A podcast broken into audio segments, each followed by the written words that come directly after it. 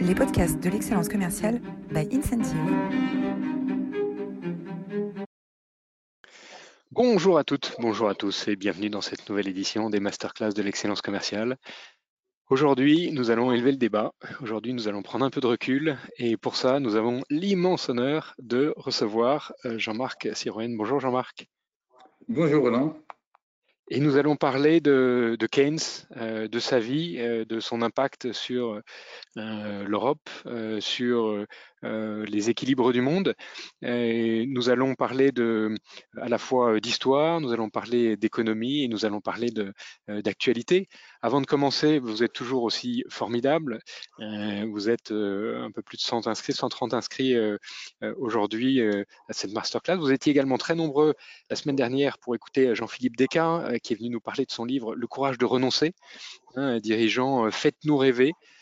Comment est-ce qu'on peut appliquer une radicalité dans sa vie personnelle et dans la vie de l'entreprise pour reconstituer un écosystème qui soit plus vertueux à la fois pour la planète et pour les hommes. Vous pouvez retrouver cette masterclass sur notre chaîne YouTube ou sur votre plateforme de podcast préférée. Les masterclass de l'excellence commerciale sont rendues possibles par le soutien d'Incentive. Incentive, c'est une plateforme pour piloter, animer la performance des organisations commerciales.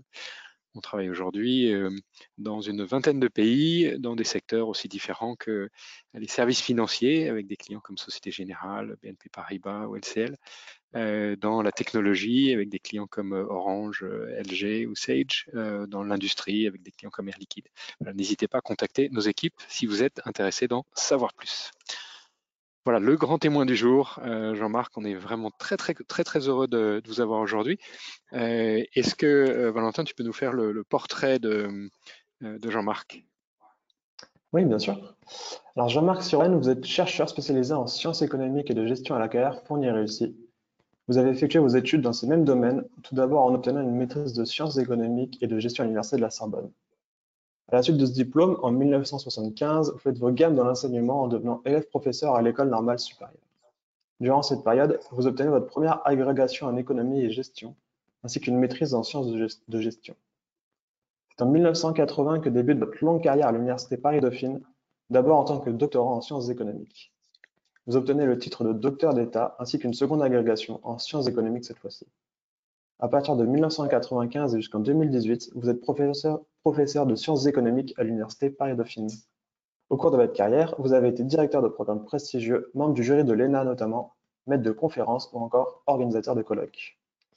Vous comptez plus d'une centaine de conférences, près de 300 publications, études et colloques, dont la trilogie Keynes et les extravagants, dont nous allons parler aujourd'hui. Jean-Marc Siroën, c'est donc un honneur de vous recevoir dans les masterclass de l'excellence commerciale. Merci. Bienvenue Jean-Marc. Alors, qu'est-ce qui vous a fait vous intéresser à Keynes? Je dirais, je vais dire le plus simple, déjà l'économie. Et pas seulement l'économie, c'est surtout la personnalité de Keynes. Donc Keynes, c'est l'économiste peut-être le plus connu et le plus reconnu du XXe siècle, avec des prolongements importants au XXIe siècle. Mais sa personnalité était quand même assez intrigante. Je voulais faire quelque chose qui ne soit pas universitaire, qui ne soit pas académique. Et Keynes est non seulement un personnage de roman, mais les personnes qu'il a côtoyées dans sa vie le sont aussi tout autant, parfois même plus. Et alors, vous avez écrit une trilogie, on pourrait dire presque une somme sur Keynes. Vous commencez par donc il y a trois grandes périodes dans cette trilogie. Vous commencez par les secrets de Bloomsbury.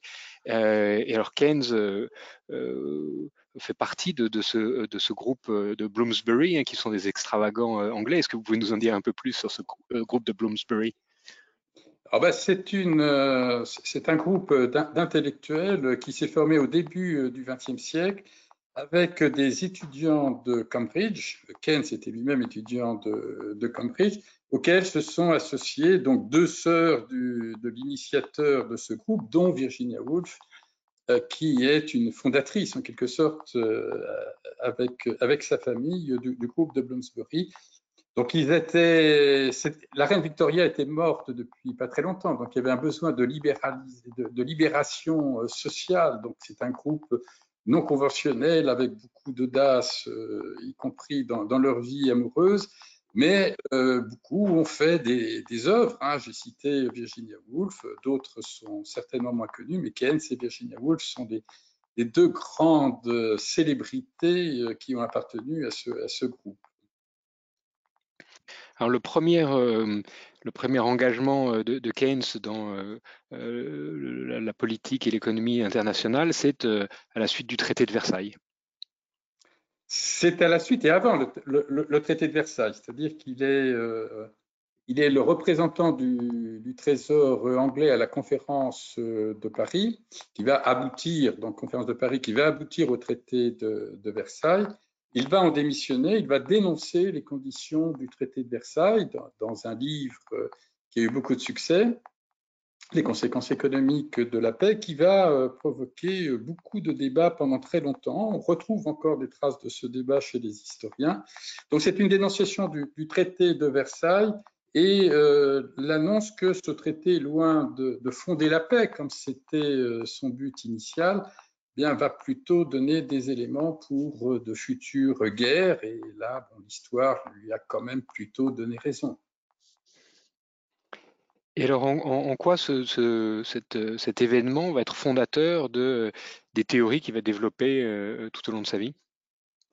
C'est fondateur de théorie, non, parce que les conséquences économiques de la paix, c'est un pamphlet, c'est pas une œuvre académique, hein. Mais on trouve déjà chez Keynes ce qui va souvent se reproduire dans son œuvre, c'est-à-dire on analyse la situation, on regarde les chiffres. C'était un mathématicien, un statisticien aussi, Keynes entre autres, et on en déduit des politiques. Donc c'est ce qu'il fait dans son livre. Il montre que par exemple l'Allemagne ne pourra pas payer ni sa dette, ni les réparations allemandes qu'on exige d'elle, non seulement parce qu'il n'a pas les moyens financiers, mais parce qu'on va l'empêcher d'avoir ces moyens financiers. Donc, il commence une analyse économique pour montrer que beaucoup des mesures du traité de Versailles visent en fait à amoindrir l'Allemagne, à ne pas avoir suffisamment de ressources pour déclencher une guerre, ce qui pour lui, contrairement à des gens comme Clémenceau par exemple, est une mauvaise position, une mauvaise attitude, puisque ça va provoquer des frustrations ou des difficultés économiques qui vont favoriser au contraire la guerre plutôt que d'empêcher le retour des biens. Alors, comment va-t-il interpréter la crise de 29 qui s'annonce dans toute l'Europe ? Alors, c'est autour de cette crise de 29 que Keynes va obtenir durablement la célébrité mondiale. Il l'avait déjà obtenue, hein, avec les conséquences économiques de la paix. C'était déjà un économiste reconnu, mais il va rester dans l'histoire et dans l'université et dans l'enseignement d'économie comme étant celui qui a à la fois théorisé la crise de 1929 et qui a proposé donc un certain nombre de mesures, ce qu'on va appeler par la suite les politiques keynésiennes, pour maîtriser cette crise. Donc oui, c'est la théorie générale qu'il écrit en 1936. Alors j'insiste beaucoup sur mon livre sur un autre élément que la crise économique qui justifierait l'écriture de la théorie générale, c'est qu'il se trouve que Cambridge, son université où il était jusqu'à maintenant un peu le grand maître, le grand inspirateur des étudiants de Cambridge, économistes ou non économistes d'ailleurs, est défié par le fait que c'est maintenant Cambridge, les étudiants, certains professeurs sont conquis par les charmes de l'URSS, du marxisme et de Staline. Et ça ne plaît pas du tout à Keynes. Donc la théorie générale, ce sont des recettes aussi pour éviter le communisme. On rogne peut-être sur les principes libéraux et sur le capitalisme traditionnel, mais en fait pour le sauver, pas pour le remettre en cause, comme le remettrait en cause une révolution stalinienne qui fait beaucoup peur à Keynes. Alors dans le livre, hein, donc c'est le second tome de votre somme sur Keynes, hein, qui s'appelle Cambridge la Rouge.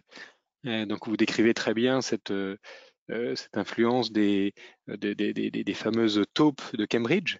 Hein. On y croise Roosevelt, on y croise Churchill, on y croise Chostakovitch, Malraux, Hemingway, c'est absolument, absolument passionnant. Comment est-ce que finalement vous tirez dans ce livre une réflexion au sujet de l'engagement, hein, de l'engagement à Cambridge, de l'engagement d'un côté de ces intellectuels tentés par l'aventure communiste, et puis de l'engagement de Keynes lui-même pour faire face à ces dérives, ce qu'il estime être des dérives? Oui, c'est je pense, ce qui est intéressant sur cette période où, évidemment, lorsqu'on voit notre période actuelle de doute, d'incertitude, de débat, et ben ça rappelle les débats qu'il y avait dans les années 30, c'est-à-dire on a perdu ses repères avec la crise économique. Aujourd'hui, on a perdu un peu nos repères pour d'autres raisons que l'on connaît. Et il y a un grand flottement, Même Keynes hésite beaucoup. Hein, il a plusieurs variations dans sa critique du capitalisme, par exemple des fois très très sévères, d'autres fois plus accommodants, ou qui donne toujours des nuances à ce qu'il avait dit auparavant, qui était peut-être un peu trop radical. Et évidemment se pose la question de l'engagement. Keynes n'était pas quelqu'un qui, dans le groupe de Bloomsbury, plus exactement, ne voulait pas trop s'engager. Hein. C'était des pacifistes, et l'engagement politique, c'était pas vraiment leur affaire. Keynes un petit peu plus, puisqu'il appartenait au Parti libéral. Mais c'est vrai, ce que je montre, c'est ce qui m'intéresse notamment, évidemment, en ayant une vision pour aujourd'hui, c'est les errements des intellectuels. Qui ne voit pas ce que Keynes, lui, voit très bien, et qui ne voit pas toutes les horreurs qui se passent en Union soviétique et qui sont prêts à s'engager énormément. Alors, j'ai un personnage dans cette histoire qui est le protégé de Keynes et qui est le neveu de Virginia Woolf, qui est le symbole de celui qui hésite à s'engager et qui, de manière, je dirais, presque romanesque, va y perdre la vie hein, en Espagne. C'est Julien Bell, hein, c'est ça? C'est Julien Bell. C'est un personnage peu connu, y compris dans les biographies de Virginia Woolf, et qui était très très proche de Keynes. Hein. Lorsqu'il est mort, c'est lui qui va faire la rubrique nécrologique dans certains journaux, dans certains ouvrages de Julien Bell, qu'il avait fait venir à Cambridge, puisque sans l'intervention de Keynes, il n'aurait pas été à Cambridge. Et ça, c'est un peu le symbole dans ce livre des difficultés, des contradictions de l'engagement, mais que l'on retrouve aujourd'hui, alors sur d'autres débats, sur d'autres thèmes, mais que l'on retrouve aujourd'hui, notamment dans la jeunesse et dans les milieux intellectuels actuels. Alors ensuite, dans le troisième tome, hein, le sommet du monde, après les secrets de Bloomsbury, Cambridge la Rouge, c'est le sommet du monde. Là, c'est en pleine guerre contre l'Allemagne. Keynes est devenu Lord Keynes, hein, et vous décrivez très bien son combat, hein, contre Harry Dexter White, qui va être un promoteur de la conférence de Bretton Woods. Est-ce que vous pouvez nous raconter cette opposition entre Keynes et White? Je dirais que la principale opposition, c'est que White est américain et que Keynes est britannique. Alors, derrière cela, il y a une guerre entre ce qui reste de leadership, de l'hégémonie britannique, l'Empire, et l'aspiration des États-Unis à se débarrasser de cet empire qui les embête, y compris économiquement et politiquement, hein, puisque ça empêche les États-Unis d'exporter, notamment vers l'empire britannique. Donc, à la volonté américaine donc d'abattre les anciens empires, hein, au premier rang duquel l'empire britannique, mais aussi l'empire français, hein. Keynes, qui sait très bien que cet empire est condamné, mais qui voudrait quand même sauver un peu ce qui peut être sauvé pour les Britanniques, mais qui surtout ne pense pas que ce sont nécessairement les États-Unis qui seraient les meilleurs de la nouvelle hégémonie. Donc il se bat pour conserver un rang pour la Grande-Bretagne, qui ne laisserait pas trop d'espace non plus aux États-Unis. Donc évidemment, c'est un combat un peu perdu d'avance. C'est les États-Unis qui vont remporter ce combat. Et le système monétaire international et la conférence de Bretton Woods, eh bien c'est White qui a tout gagné.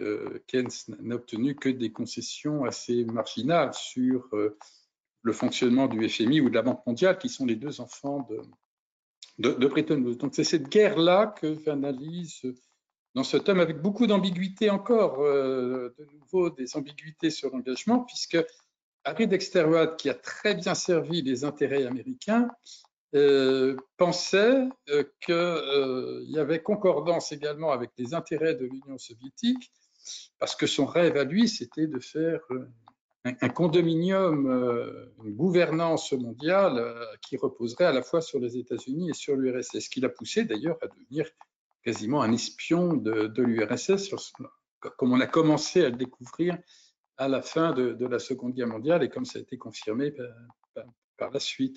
Mais en étant très sincèrement convaincu que ce qui était bon pour l'URSS était bon pour les États-Unis et réciproquement. Ce qui évidemment, avec le recul, montre à quel point lui aussi a pu se tromper.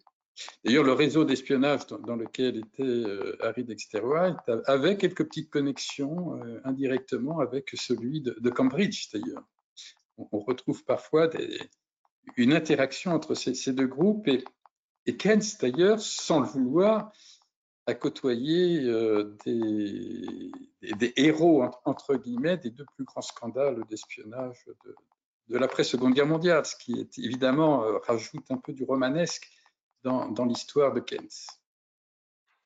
Donc Keynes finalement se positionne comme un défenseur de la vieille Europe et de ses empires face à un modèle d'une gouvernance bicéphale du monde entre l'URSS d'un côté et puis les États-Unis de l'autre.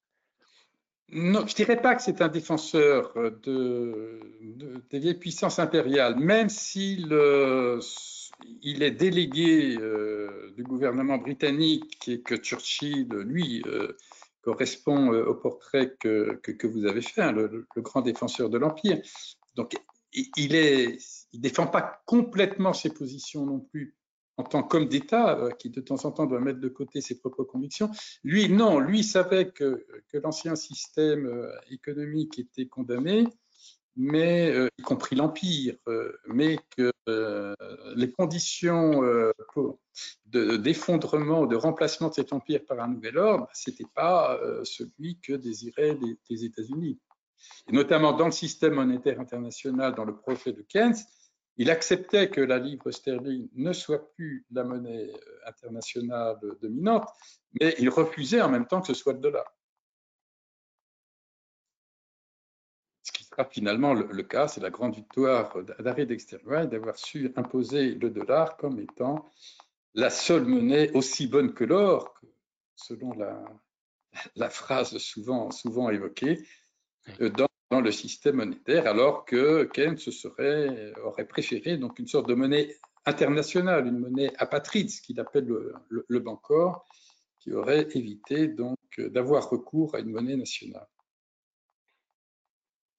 Alors dans votre dernier ouvrage là, sur la mondialisation, la dérive, Europe sans boussole, que vous avez publié en 2019, finalement vous décrivez des États-Unis qui ont inventé le multilatéralisme et qui progressivement s'en éloignent. L'Europe aujourd'hui, elle est sans boussole? Oui, je crois qu'elle est sans. Oui, effectivement, elle est sans boussole. Bon, ça ne veut pas dire qu'elle est perdue pour autant, hein, mais qu'on doit faire des tours pour arriver à une certaine fin. Bon, elle est sans boussole. Bon, c'est. Il faut évidemment nuancer, mais c'est vrai qu'on voit des aspirations très, très différentes dans les différentes composantes de l'Europe, et même des départs avec le Brexit. Le livre auquel vous faites allusion était justifié par deux événements importants, qui étaient le Brexit et Donald Trump. C'est eux qui ont motivé cet ouvrage. Donc effectivement, lorsque j'écrivais cela, on était en plein Brexit et on ne savait pas trop où on allait, on ne sait toujours pas trop où on allait, la Grande-Bretagne ne sait toujours pas trop où elle va, et l'Union européenne, pas trop non plus, hein,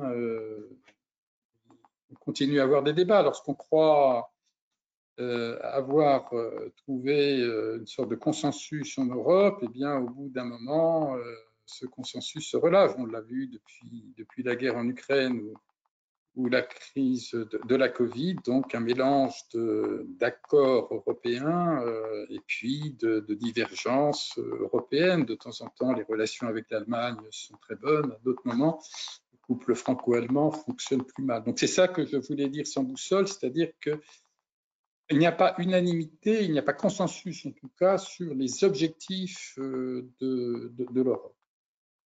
Pourquoi vous décrivez aussi l'incapacité du système commercial européen à s'adapter aux nouvelles réalités géostratégiques? Oui,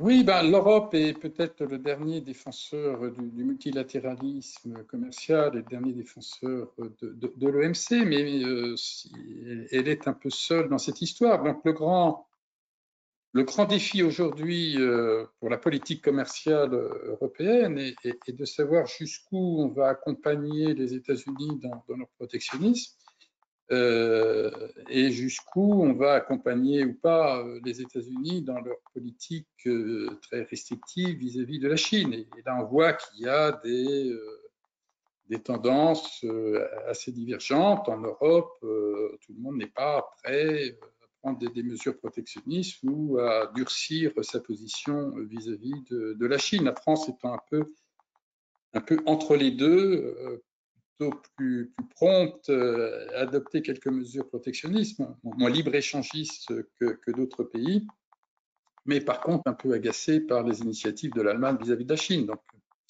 ça, ce sont les contradictions d'aujourd'hui, mais que l'on retrouve sous une forme ou sous une autre depuis tout le temps. Alors, je ne voudrais pas être exagérément pessimiste vis-à-vis de l'Europe. Je suis de ceux qui pensent que l'Europe se construit par les crises. Donc, le fait de perdre sa boussole à un moment donné, eh bien, oblige quand même à retrouver le cap à un moment ou à un autre et donc à avancer. Donc, je ne voudrais pas que ce titre d'Europe sans boussole soit perçu comme étant exagérément pessimiste, même si on peut être très, très inquiet sur certaines évolutions. On a vu récemment dans les derniers jours des débats autour des subventions des véhicules électriques. Les États-Unis ayant décidé des mesures de subvention à peu près équivalentes à celles qu'on a en France, hein, autour de 7 500 $ par véhicule, mais réservées aux véhicules qui sont assemblés sur le territoire américain, alors que l'Europe, enfin la France en tout cas, subventionne les véhicules électriques d'où qu'ils viennent, y compris des véhicules chinois ou américains. Qu'est-ce que nous dirait Keynes aujourd'hui dans ce débat? Alors, c'est une des questions sur laquelle Keynes a beaucoup évolué, hein.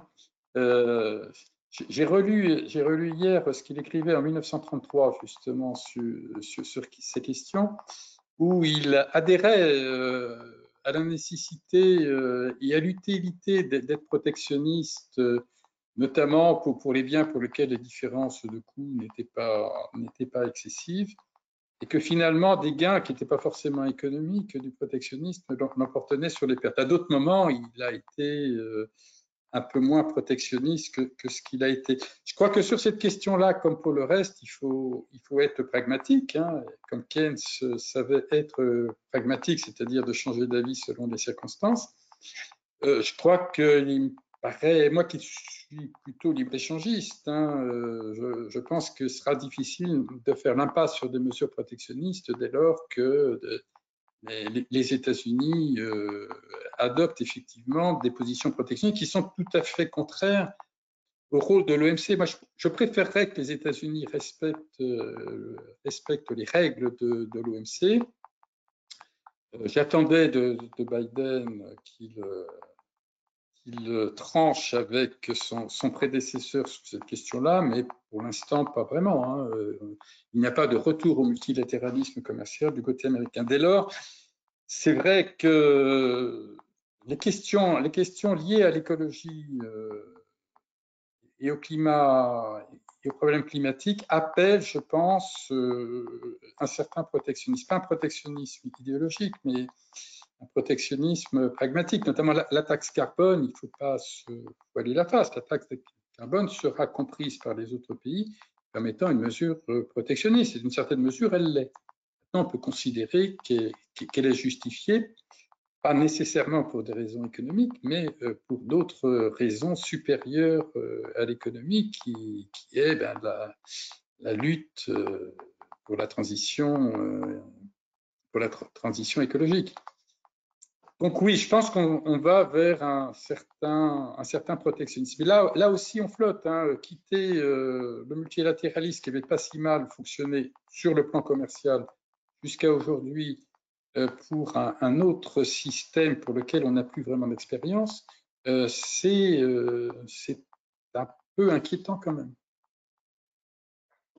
Finalement, est-ce que on voit les puissances, quand elles sont au sommet de leur pouvoir, se battre pour la circulation des biens, des services, de leur système politique. C'était les États-Unis depuis la Deuxième Guerre mondiale, c'est aujourd'hui la Chine avec les routes de la soie. Et finalement, ce protectionnisme qui apparaît aux États-Unis, est-ce que ce n'est pas un aveu de défaite ? Les États-Unis n'ont jamais était très libre-échangiste. C'est un peu une opinion fausse que l'on a, ou plus exactement, ils étaient libre-échangistes pendant la période où ils étaient dominants économiquement et industriellement, y compris pour les matières premières d'abord. Donc, si vous regardez l'histoire des États-Unis avant la guerre, c'est plutôt une histoire très protectionniste. Si vous regardez après la guerre, c'est un intermède relativement court, puisque dès les années 60, des tensions apparaissent avec l'Europe. Dans les années 80, on l'a oublié, mais c'était le Japon qui avait la place de la Chine aujourd'hui. C'est-à-dire que on s'inquiétait déjà dans les années 80 du protectionnisme des États-Unis. Mais on a eu un espoir dans les années 90, et on reste un petit peu sur cela, où on a renforcé le multilatéralisme commercial par la création de l'OMC, mais ça, c'était après la chute du mur de Berlin, le ralliement de la Russie et de la Chine à l'économie de marché, sinon à la démocratie. Donc un grand optimisme où on s'est dit, ça y est, les États-Unis ont gagné, c'est la fin de l'histoire, et on va pouvoir libéraliser les échanges. Mais c'est une période assez courte, de l'histoire. Donc non, les États-Unis ont toujours été protectionnistes et libre-échangistes quand c'était leur intérêt. Donc après la guerre, où effectivement, ils avaient une domination commerciale forte. Donc de ce point de vue-là, il n'y a pas un renversement complet. Donc non, les grandes puissances, je ne crois pas que les grandes puissances, une structuration en grande puissance soit forcément libre-échangiste. Toute l'après-guerre est quand même marquée par la politique autarcique du bloc soviétique et de l'autarcie chinoise. Il n'y avait guère que le monde occidental qui libéralisait très progressivement et très prudemment ces échanges. Et alors vous militez dans votre ouvrage L'Europe sans boussole pour un multilatéralisme rénové. Qu'est-ce que vous entendez par rénové ? Où les puissances déjà seraient peut-être moins fortes et où les blocages pourraient disparaître. Donc dans les structures actuelles, on voit ce qui bloque le multilatéralisme en général, et pas uniquement à l'OMC, c'est la capacité de blocage de certaines puissances. Je pense qu'à l'OMC, ça peut être évité, puisque l'OMC fonctionne par consensus, donc c'est encore plus que le Conseil de sécurité de l'ONU. Là, tout le monde a le droit de veto à l'OMC.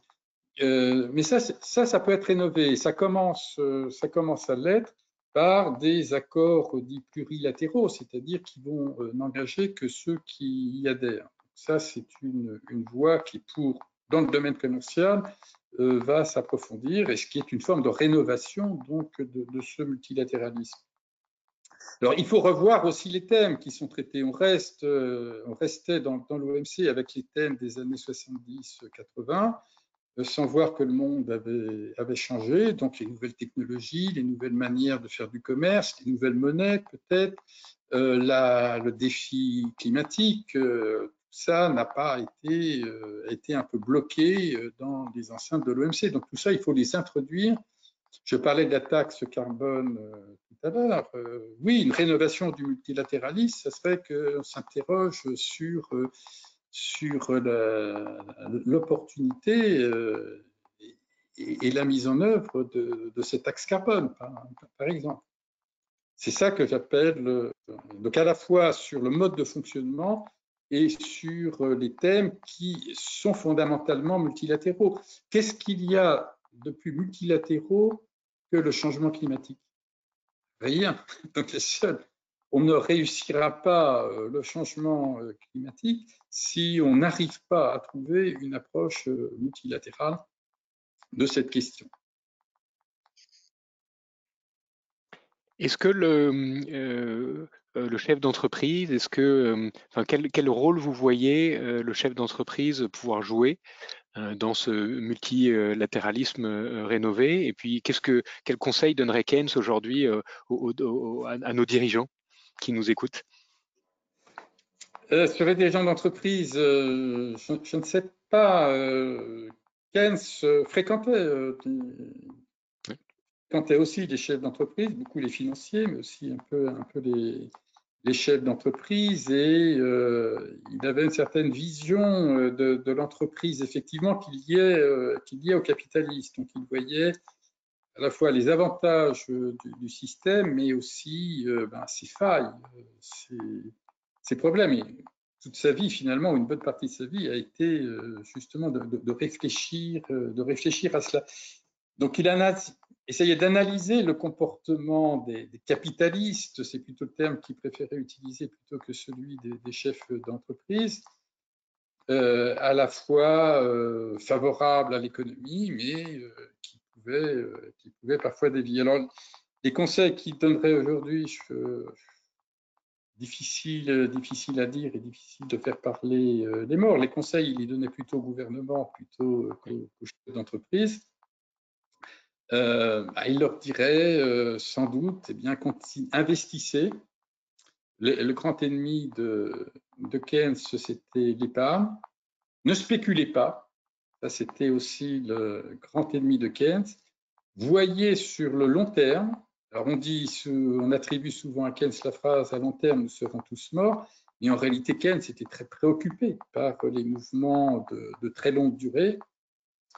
Dans l'article que je citais tout à l'heure, que j'ai relu hier de 1933, il dit bien que tout ce qu'il propose, ça ne va pas se faire du jour au lendemain, il faut même que ça se fasse lentement par des adaptations. Donc, il avait une vision de long terme et il attendrait, je pense, des chefs d'entreprise qu'eux aussi aient une vision de long terme, alors qu'il n'y a pas plus court-termiste que la spéculation. Donc, c'est un ennemi de la spéculation, c'était un ami de l'investissement, et avec une grande conscience donc des évolutions du monde et même des progrès techniques, ce que pouvait apporter le progrès technique au monde. Donc c'est peut-être cette préoccupation-là qui animerait les débats avec Keynes, si Keynes était toujours parmi nous. Investissez, ne spéculez pas, ayez une vision long terme, ayez confiance finalement. Un immense merci Jean-Marc pour cet échange passionnant. Si vous voulez aller plus loin, bien sûr, on vous recommande très chaleureusement la trilogie sur Mr. Keynes et les extravagants, les secrets de Bloomsbury, Cambridge la Rouge et le sommet du monde qu'on a eu l'occasion de commenter. Bien sûr, votre blog sur Keynes et les extravagants et votre blog Regard. Également un autre podcast sur Keynes disponible sur France Inter avec Bernard Gazier. Et puis un autre ouvrage sur Keynes, Keynes ou l'économiste citoyen par Bernard Maris, que je crois que vous avez côtoyé. Et le livre également qu'on a cité, Mondialisation à la dérive, Europe sans boussole, paru en 2019 en réaction à l'avènement de monsieur Trump et du Brexit. Voilà, un immense merci à tous. Et pour ceux qui doivent nous quitter, on vous donne rendez-vous la semaine prochaine pour parler de la rémunération des talents commerciaux, un sujet hautement brûlant dans ces périodes d'inflation. Et on aura l'immense plaisir d'accueillir Cyril Meunier, qui est partenaire chez MCA Group, et Guillaume Pestier de CCLD, qui ont mené une grande enquête. Des interviews à la fois quantitatifs et qualitatifs pour nous parler de l'évolution de la rémunération des talents commerciaux et du rôle de la rémunération dans l'engagement des équipes. Jean-Marc, si vous avez encore quelques minutes, on sera ravis de vous garder avec nous pour répondre aux questions des auditeurs. Tout à fait. Valentin, est-ce qu'on a quelques questions déjà sur le… Tout à fait. Donc, on a une première question qui est: comment peut-on envisager l'économie dans les prochains mois, notamment concernant l'inflation et le chômage? Bon, je ne vais pas être très optimiste. Hein.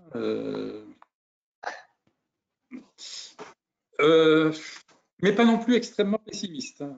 Donc, beaucoup d'incertitudes, certainement. L'inflation devrait peut-être se calmer s'il n'y a pas de nouvelles catastrophes qui arrivent d'ici là. Une grosse incertitude sur le Covid, mais bon, je pense que c'est une nouvelle vague qui ne devrait pas être pire que la précédente. Et ben, la grande inquiétude, c'est la Chine, hein, évidemment. La conjoncture mondiale, depuis 20 ans, c'est la Chine qui l'a fait. Donc, à l'heure actuelle, donc, il y a deux éléments qui sont très contradictoires avec la Chine. Bon, d'une part, le marché chinois n'est pas terrible pour les entreprises exportatrices, mais d'un autre côté, le fait que la croissance soit ralentie en Chine, eh bien, ça atténue la pression sur les prix, et notamment le prix des matières premières, ce qui peut accompagner une politique désinflationniste. Alors, difficile de dire lequel des deux va l'emporter. Peut-être que ça va se neutraliser, mais c'est ce qu'il faut observer. C'est ce qu'il faut observer, ce qui va se passer, en Chine, quelles vont être les conséquences du durcissement des politiques monétaires. C'est toujours un peu dangereux, hein, d'augmenter les taux d'intérêt. C'est bien pour ça que la Banque centrale européenne ne se précipite pas.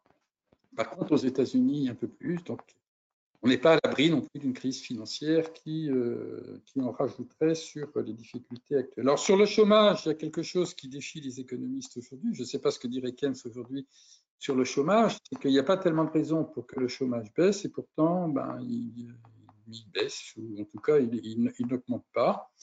Donc ça, il faut… Et c'est vrai dans à peu près tous les pays, pas uniquement en France. Bon. Donc il y a des tensions sur l'emploi, ce qui de toute façon limiterait la croissance. D'une certaine manière, plus de croissance, ça pourrait signifier plus d'inflation. Donc on revient à un vieux débat qu'on avait quand j'étais étudiant il y a quelques années sur le dilemme emploi-inflation.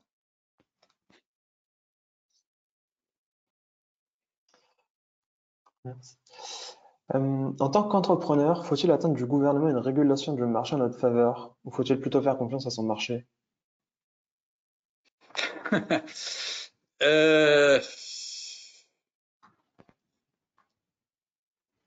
crois qu'un marché, là sur ce plan-là, je suis très keynésien.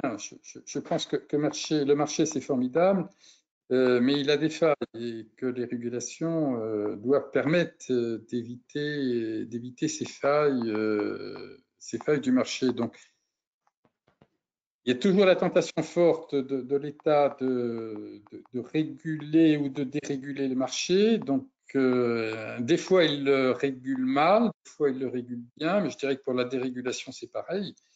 Des fois, il dérégule bien, d'autres fois, il dérégule mal. Le pire de la dérégulation du marché, en quelque sorte, si je puis dire, ça a été la Russie d'autrefois, ce qui a été le pire de ce qu'il ne faut pas faire dans la libéralisation d'une économie auparavant très, très centralisée. Bon. Difficile de répondre évidemment à cette question. Enfin, si les entreprises rêvent d'un marché totalement dérégulé, non, ça, je crois qu'il ne faut pas rêver. Et la réflexion doit plutôt porter sur les régulations qui sont justifiées et celles qui ne le sont pas. Alors souvent pour les entreprises, j'espère ne pas me fâcher avec votre auditoire, ce qu'il faut réguler, c'est plutôt les autres et pas soi. Quels impacts sur les économies mondiales peuvent avoir les soulèvements sociaux en Chine, au Moyen-Orient? Je les ai évoqués, hein, donc c'est une nouvelle incertitude et les impacts dépendront de ces sorties de crise, hein, et donc difficile à prévoir si ça va se traduire par un nouveau durcissement, ce qui est possible, ou au contraire par une réponse plus libérale, ce soit malheureusement, je ne suis pas complètement certain. Donc ça va dépendre effectivement de la sortie politique de ces crises que l'on ne voit nulle part. Bon. Ce que l'on peut dire, ce qui m'amuse, non, parce que c'est pas drôle, mais ce qui est quand même intéressant d'observer, c'est que à quel point se sont trompés les pays qui pensaient que le système occidental était décadent, déclinant et allait à sa fin, et que le système chinois, le système islamique en Iran ou le système post-communiste, post-stalinien de la Russie était l'avenir du monde. Ben, on s'aperçoit par une conjonction d'erreurs, 2022, ça sera l'année où cette illusion qu'il y a pu y avoir dans certains pays, disons, autoritaires, ben non, c'est pas exactement comme ça que les choses se passent et qu'il y a quand même une sorte d'universalité à certains principes sur les droits de l'homme et des femmes dans tous ces pays. Jean-Marc, un immense merci pour cet entretien. Ça passe beaucoup trop vite. On était ravis de vous accueillir avec nous. On a parlé de beaucoup de choses, hein.